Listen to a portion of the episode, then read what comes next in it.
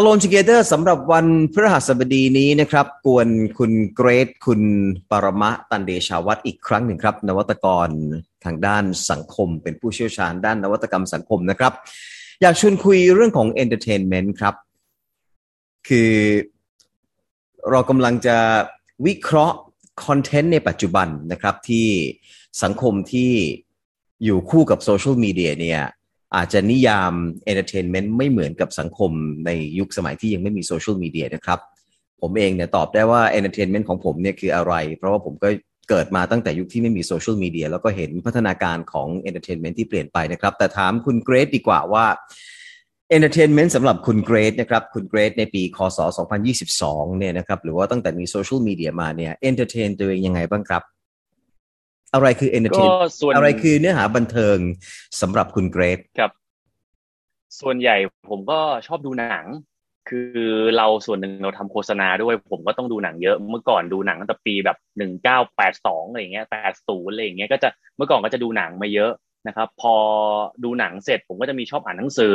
เพราะเราทำงานวิชาการด้วยเราเป็นอาจารย์ด้วยอะไรอย่างเงี้ยเราก็ต้องอ่านหนังสือค่อนข้างเยอะทำงานวิจัยแล้วก็ไปเที่ยวผมไม่ค่อยไปเที่ยวเยอะแล้วก็นั่งสมาธิผมถือเป็นเอนเตอร์เทนเมนต์มันจะดูประหลาดหน่อยนึงก็ไม่ครับมันจะดูประหลาดนิดนึงครับไม่ครับผมก็จะชอบอยู่ประมาณนี้ครับครับคือผมตั้งข้อสังเกตอย่างนี้ครับว่าพอมีโซเชียลมีเดียแล้วเนี่ยรู้สึกว่า landscape หรือว่า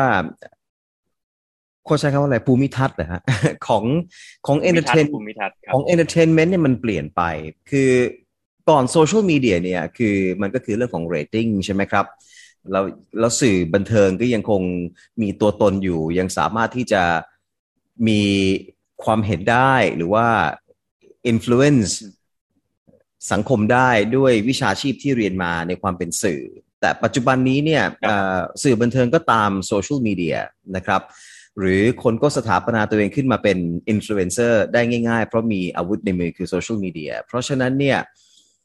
มันก็ทำให้ landscape ของ entertainment เปลี่ยนไปเราจะเห็นการสร้างคอนเทนต์ที่ต้องแรงต้องหยาบต้องหลุดโลกต้อง extreme โดยที่ ethics หรือว่าจรรยาบรรณศิลธรรมอาจจะมาทีหลังแต่เอาให้มันเป็นที่พูดถึงให้มัน viral ไว้ก่อนนะครับเราก็เห็นเมื่อวานนี้ผมก็นำเสนอข่าวของศิลปินที่ขับรถโดยที่ไม่แคร์ถึงความปลอดภัยไปนะครับแล้วก็เป็นตัวอย่างที่ไม่ดีโดยการทำไลฟ์ซึ่งเนี่ยพอคุณมีเครื่องมือในการทำไลฟ์ได้เนี่ย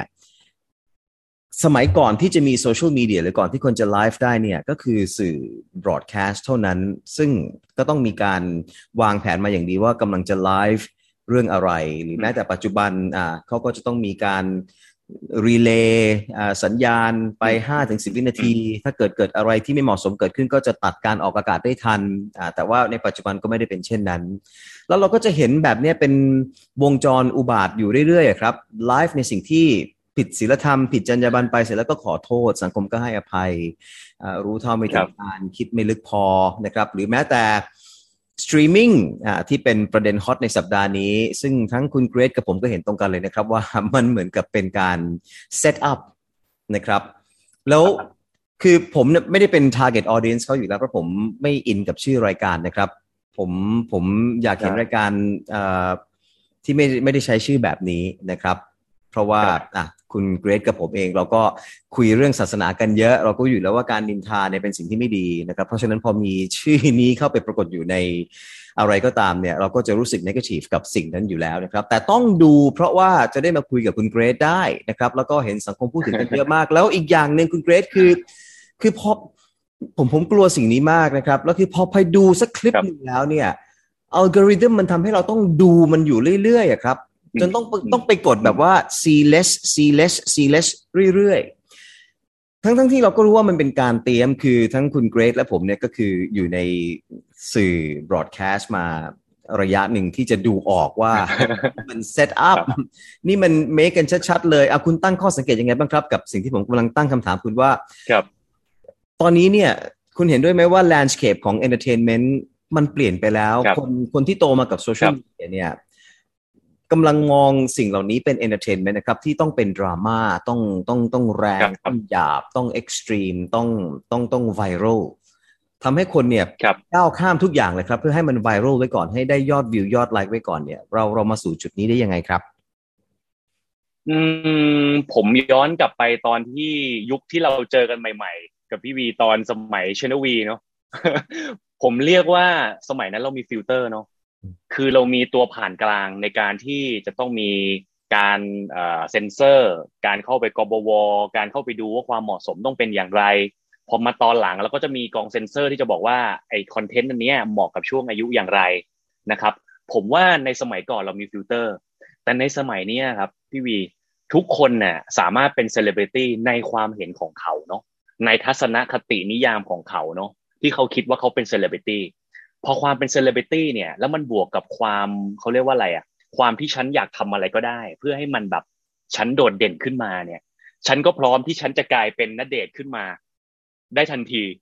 ฉะนั้นแล้วเนี่ยอาวุธมันอยู่ในมือไงพี่สมัยก่อนเนี่ยกว่าเราจะเป็นเซเลบริตี้ขึ้นมาไม่ต้องเป็นเซเลบริตี้หรอกเป็นนักข่าวเหมือนพี่วีเนี่ยเราต้องฝ่าฟันอะไรบ้างต้องสอบต้องนู่นต้องนี้หรือแม้แต่ตอนที่ผมจะต้องไปแคสโฆษณาตอนสมัยที่ยังวัยรุ่นเนี่ยเราก็ต้องฝ่าฟันมากเลยเราก็จะถูกสอนเนาะเราจะถูกสอนโดยผู้จัดการส่วนตัวถูกสอนโดยผู้กำกับเฮ้ยคุณต้องทำตัวแบบนี้ต้องวางตัวแบบเอ้ยอันนี้คุณแรงไปเฮ้ยอันนี้ไม่ได้นะอันนี้ไม่ผ่านนะแต่พอสมัยนี้ครับพี่วีคนที่อยู่ในโซเชียลมีเดียเนี่ยอาวุธอยู่ในมือทุกคนสามารถเผยแพร่สิ่งที่เป็นตัวเองได้แล้วใครสอนเขาประเด็นเนี้ยครับเป็นประเด็นที่น่าสนใจตรงที่ว่าใครสอนเขาเพราะเขาจะหันไปหาใครสอนนะหันไปหาเพื่อนโหเพื่อนก็ทำคอนเทนต์เหมือนกันบางคนไปนอนอยู่ผมเคยเห็นคอนเทนต์น่ะของเมืองนอกอ่ะไปนอนอยู่ตรงรถไฟอ่ะตรงรางรถไฟอย่างเงี้ยแล้วแบบทำให้ตื่นเต้นว่ารถไฟกำลังจะมาแล้วเขาวิ่งหนีแต่ถามว่าคนที่เขาขับรถไฟอ่ะเขาจะรู้สึกยังไงอ่ะคือเขาไม่ได้สนุกด้วยอ่ะพี่นึกออกใช่ไหมครับฉะนั้นแล้วอ่ะเราขาดฟิลเตอร์ครับเราขาดฟิลเตอร์ทั้งจริยธรรมคุณธรรมของคนที่จะมาเสี่ยมสอนเราว่าควรทำอย่างไรมันควรจะเป็นหน้าที่เราขาดกัลยาณมิตรมันควรจะเป็นหน้าที่ใครครับอ่ะการศึกษาregulator ของคอนเทนต์เหล่านี้ควรจะเป็นใครกสทช.ทำอะไรอยู่ครับหรือทำไม่ได้อันนี้คือเท่าที่ผมเห็นมาคือถ้าเขาทำได้ดิจิตอลคงไม่เป็นแบบนี้นะครับพี่ไม่ผมว่ามันเป็นความรับผิดชอบนะครับคือคุณให้มี bandwidth คุณจะขยายไป 5G 6G 7G อะไรของคุณเนี่ยแต่คือคุณไปแต่ฮาร์ดแวร์ไงฮะคุณทำไมไม่ใส่ใจกับซอฟต์แวร์ด้วยอ่ะครับว่าเหล่านี้มันมีผลต่อเนื่องต่อสังคมยังไงอ่ะครับใช่เพราะว่าประเด็นเนี้ยพี่วีพูดมาเนี่ยเป็นประเด็นที่ใหญ่มากอันนี้ในระดับโลกนะครับพี่เราใช้คำว่าซอฟต์สกิลในหลักของวิชาการคือเรามีฮาร์ดสกิลก็คือเราได้จากฮาร์ดแวร์สิ่งที่เราพัฒนาพวกเทคโนโลยีขึ้นมาเพื่อรองรับ 5G ต่อให้ไป 6G คือเรามี 5G แต่การพัฒนาการทำคอนเทนต์ของเราอ่ะมันกับตกต่ำสวนทางกับวัฒนธรรมแล้วก็สวนทางกับเทคโนโลยีเราซึ่งมันขนานกับซอฟต์สกิลเนี่ยแล้วมันขนานกับคุณภาพการศึกษาอะไรไงครับผมมองว่ามันขนานกับคุณภาพการศึกษาของประเทศไทยที่ถอยหลังถ้าเทียบกับในอาเซียนหลายด้านคุณภาพของการให้การศึกษาขั้นพื้นฐานเนี่ยครับคือประเด็นเนี้ยเป็นประเด็นที่คลาสสิกคำถามคือใครคือ responsibility ที่จะต้องรับผิดชอบในเรื่องนี้ในมุมของผมนะครับมันยากมากพี่มันเหมือนกับอเมริกาที่ทุกคนสามารถซื้อปืนได้อะพี่ใช่เกิดเคสขึ้นมาคนเอาไปยิงขึ้นมาเนี่ยมันไม่สามารถตามได้เพราะว่ามันยิงไปแล้วไงไอ้ตรงเนี้ยผมว่าเป็นประเด็นสำคัญสมมติผมจะชวนพี่วีนึกต่อนะพี่โทษทีครับชวนพี่วีนึกต่ออย่างประเด็นสมมุติว่าเรานึกว่าก่อนที่คุณน่ะจะออนโซเชียลมีเดียเนี่ยโอเคเราอาจจะต้องมีการเขาเรียกว่าอะไรอ่ะมีฟิลเตอร์บางอย่างที่กักกันเอาไว้ว่าเฮ้ยโซเชียลมีเดียแบบเนี้ยมันไม่สามารถทำได้แต่ใครอ่ะที่จะไปกักกันตรงนี้เป็นฟิลเตอร์อ่ะผมว่าสื่ออย่างเราเนี่ยแหละที่จะเป็นตัวที่จะคอยบอกว่าอะไรควรทำไม่ควรทำผมยกตัวอย่างนะพี่สมมุติผมอยากเป็นเซเลบริตี้ผมอยากดังขึ้นมาทำไมผมถึงต้องทำคอนเทนต์ให้มันรุนแรงเพราะอะไรเพราะมนุษย์เราอ่ะชอบเรียกร้องหาความรุนแรงและความบอบช้ำเราเป็นเด็กเราร้องไห้เพื่อขอแม่ให้แม่มานึกออกไหมพี่ฉะนั้นแล้วอ่ะเราด้วยสัญชาตญาณเราอ่ะเราเป็นคนที่เรียกร้องตั้งแต่เด็กครับและคำถามคือเราก็อยากให้ทุกคนรู้แอนมีเราใช่ไหมพี่ประเด็นคือพอเราเรียกร้องอย่างที่ตั้งแต่เด็กเนี่ยเราก็พยายามทำทุกอย่างเพื่อให้คนมาสนใจเรา ไม่สื่อนี่แหละที่เป็นตัวสำคัญคือที่ผ่านมาเนี่ยคุณคุมสื่อบรอดแคสต์ได้และคุมเข้มด้วยถูกไหมครับอย่างที่คุณบอกมาจะต้องส่งไปก่อนที่จะออกอากาศแต่ปัจจุบันนี้สื่อที่คุมตัวเองอย่างนั้นอยู่ที่ยังเป็นบรอดแคสต์อยู่เนี่ยก็สครัลเกิลเหมือนกันนะครับเพราะว่าคือคุณกำลังแข่งกับโซเชียลมีเดียที่ไม่มีใครคุมอะฮะและโลกใช่ครับเพราะฉะนั้นนี่ผมว่ามันอยู่ที่ advertiser หรือยังครับว่าถ้าเกิดจะช่วยกันทำให้สังคมนี้มันสูงขึ้นเนี่ยถึงแม้เขาจะมียอดวิวยอดไลค์ยอดคอมเมนต์ถล่มทลายแต่ต้องไม่ซัพพอร์ตเขาไหมต้องไม่ให้เงินเขาไหมซึ่งก็ยากอีกเพราะว่าถ้าเกิดเป็นโซเชียลมีเดียหัวนอกเนี่ยเขาก็ enjoy อยู่แล้วเขาจะไปแคร์อะไรถูกไหมครับตราบที่คุณอยู่บนแพลตฟอร์มเขานานแค่ไหนเขายิ่งแฮปปี้นี่ไงฮะดูคลิปเดียวเท่านั้นเองมันอัดมาให้ดูอีกทีละเป็น10คลิปเลยเนี่ยต้องแบบเราจะหนีอัลกอริทึมตรงนั้นยังไงหลายๆคนไม่ aware ด้วยซ้ำแล้วก็โลกก็เลยจะอยู่ในโคเชมเบอร์แค่นี้ไปมันก็เลยยังไงฮะ advertiser จะในการที่จะไม่สนับสนุนคอนเทนต์เหล่านี้ถ้าเกิดว่า regulator ภาครัฐไม่ทำอะไรถ้าถามผมนะครับเราไม่สามารถไปขอความร่วมมือจากchannel ต่างๆอย่างเช่น YouTube หรืออะไรอย่างเงี้ยเพราะว่ามันค่อนข้างยากมากเพราะเขาเป็นทุนนิยมเนาะคือเขาก็เหมือนหลอกให้เราทำคอนเทนต์ให้ดังอ่ะแล้วเขาไม่เสียเพราะตราบใดก็ตามมีคนเข้าไปเสพใน channel เขามากขึ้นเรื่อยๆคุณทำคอนเทนต์ยังไงก็แล้วแต่ผมไม่แคร์แต่ผมก็จะให้เป็นอาวุธไปเลยว่าสิ่งที่คุณทำคอนเทนต์แล้วมันเวิร์คคืออะไรคอนเทนต์ว่าคอนเทนต์แบบคือจริงๆมันก็เหมือนเป็นทุนนิยมที่คอยแอบแฝงเราที่ทำให้ตัวเราเหมือนสมัยก่อนที่เขามันมีแต่สมัยก่อนที่เมืองนอกอ่ะที่เขาเอาฝิ่นมาให้เราเสพเพื่อให้เราแบบเปลี่ยนคนอ่ะให้เรารู้สึกว่าเรายึดติดกันกับสิ่งเสพติดอ่ะ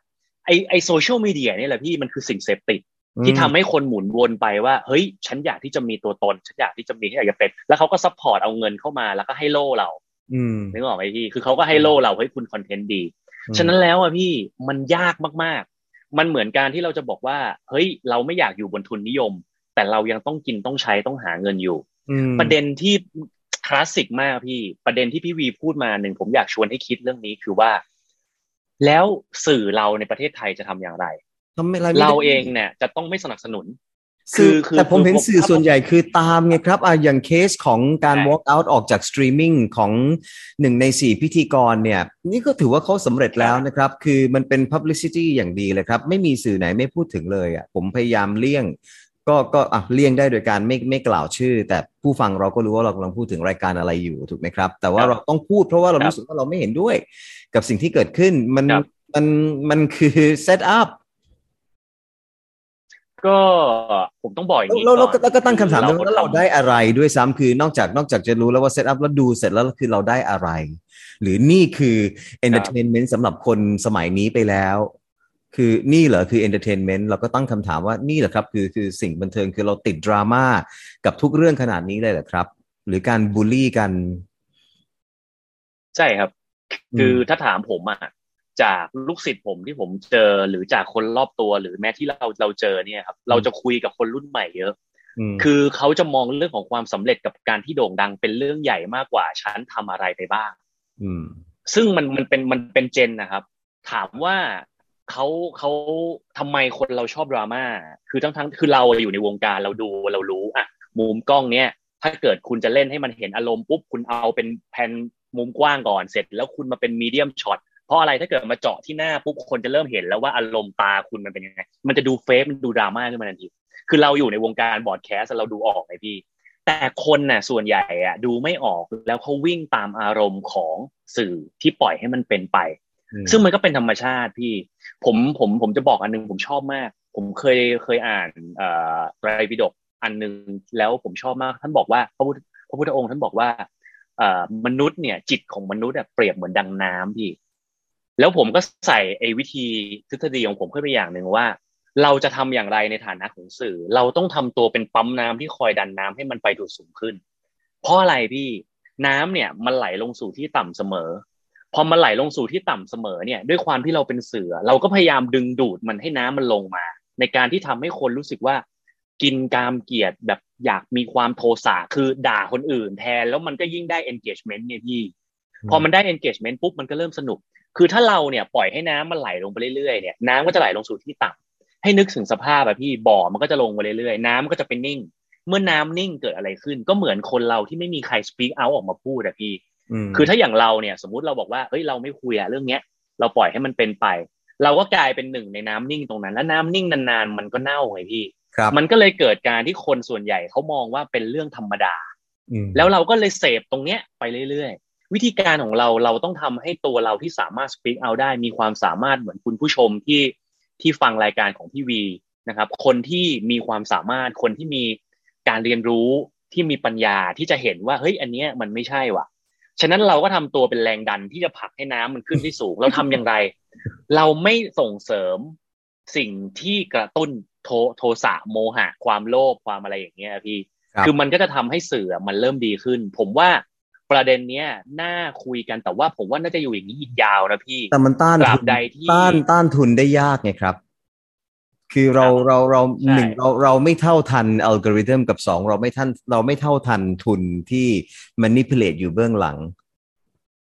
ที่เขาได้ประโยชน์เต็มๆจากการที่เราจมอยู่กับคอนเทนต์ที่มันไร้สาระแบบนี้ครับกับคุณภาพของคนที่จะออกมาสู่สังคมกับการเสพคอนเทนต์เหล่านี้กับ value ค่านิยมที่จะเปลี่ยนไปจากการเสพคอนเทนต์เหล่านี้มันเป็นเรื่องใหญ่นะครับคือครับใหญ่ครับใหญ่มากเพราะว่ามันทำให้คนส่วนใหญ่ในประเทศอ่ะผมใช้คำว่าลุ่มหลงคือเราอยู่ในสื่อนะพี่เหมือนผมทำการตลาดทำโฆษณาอย่างเงี้ยหน้าที่ผมคือทำให้คนมีโลภะคือโลภทำให้คนอยากซื้อคนให้คนอยากกินคำถามคือมันน่ากินจริงไหมเราไม่ทำน่ากินแต่ต้องทำให้เขารู้สึกให้ได้ว่าน่ากินและต้องอยากซื้อให้พร้อมที่จะจ่าย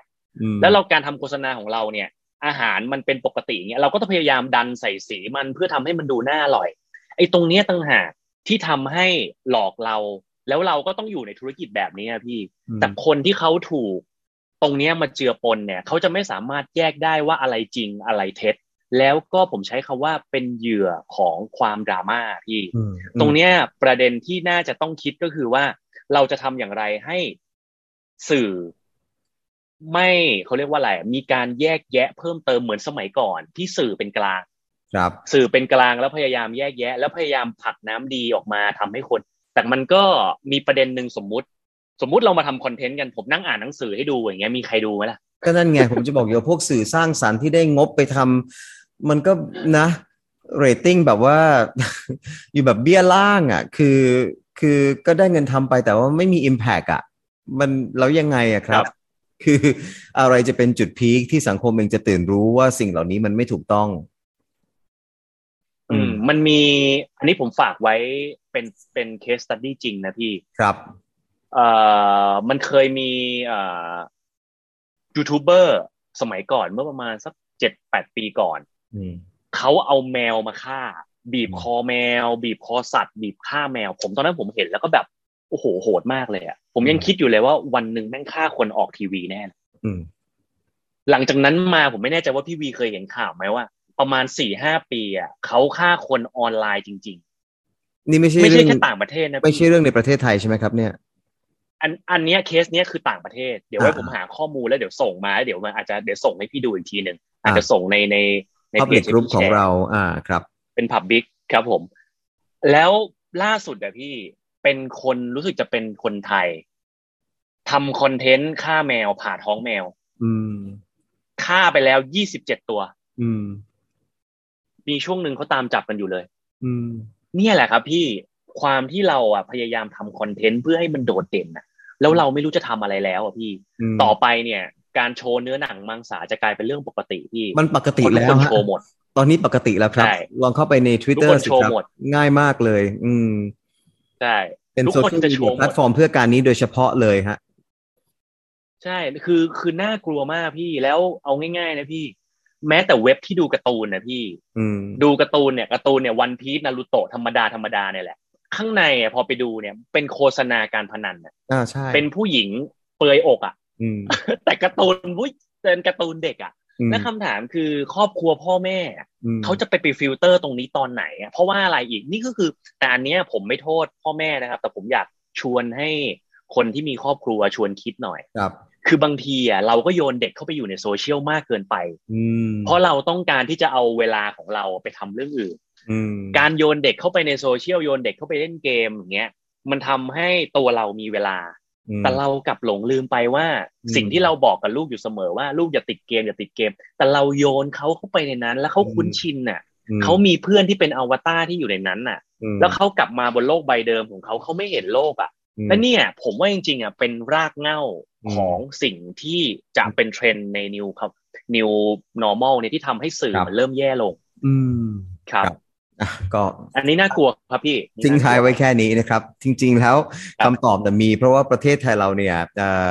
ยึดศาสนาพุทธซึ่งผมมองว่าเป็นวิทยาศาสตร์มากๆนะครับเป็นศาสนาประจำชาติเนี่ยคำตอบมันอยู่ในหลักคำสอนของศาสนาพุทธแหละถ้าเราคิดแบบวิทยาศาสตร์แล้วมองวิเคราะห์ได้นี่นะครับแต่คงต้องคุยกันในโอกาสต่อไปวันนี้ก็เปิดประเด็นไว้แค่นี้ก็แล้วกันนะครับตั้งชื่อรายการตอนนี้ว่าสรรเสริญประเทศไทยดีไหม ได้ครับหมดเวลาของรายการแล้วนะครับ101 Morning Call กับคุณเกรท VIP ของเราในช่วง Alone Together วันพฤหัสบดีนี้นะครับคุณปรมาตันเดชวัฒน์ผมวารินทร์สัจเดียวเรา2คนและทีมงานลาไปพร้อมกันเลยครับสวัสดีครับสวัสดีครับ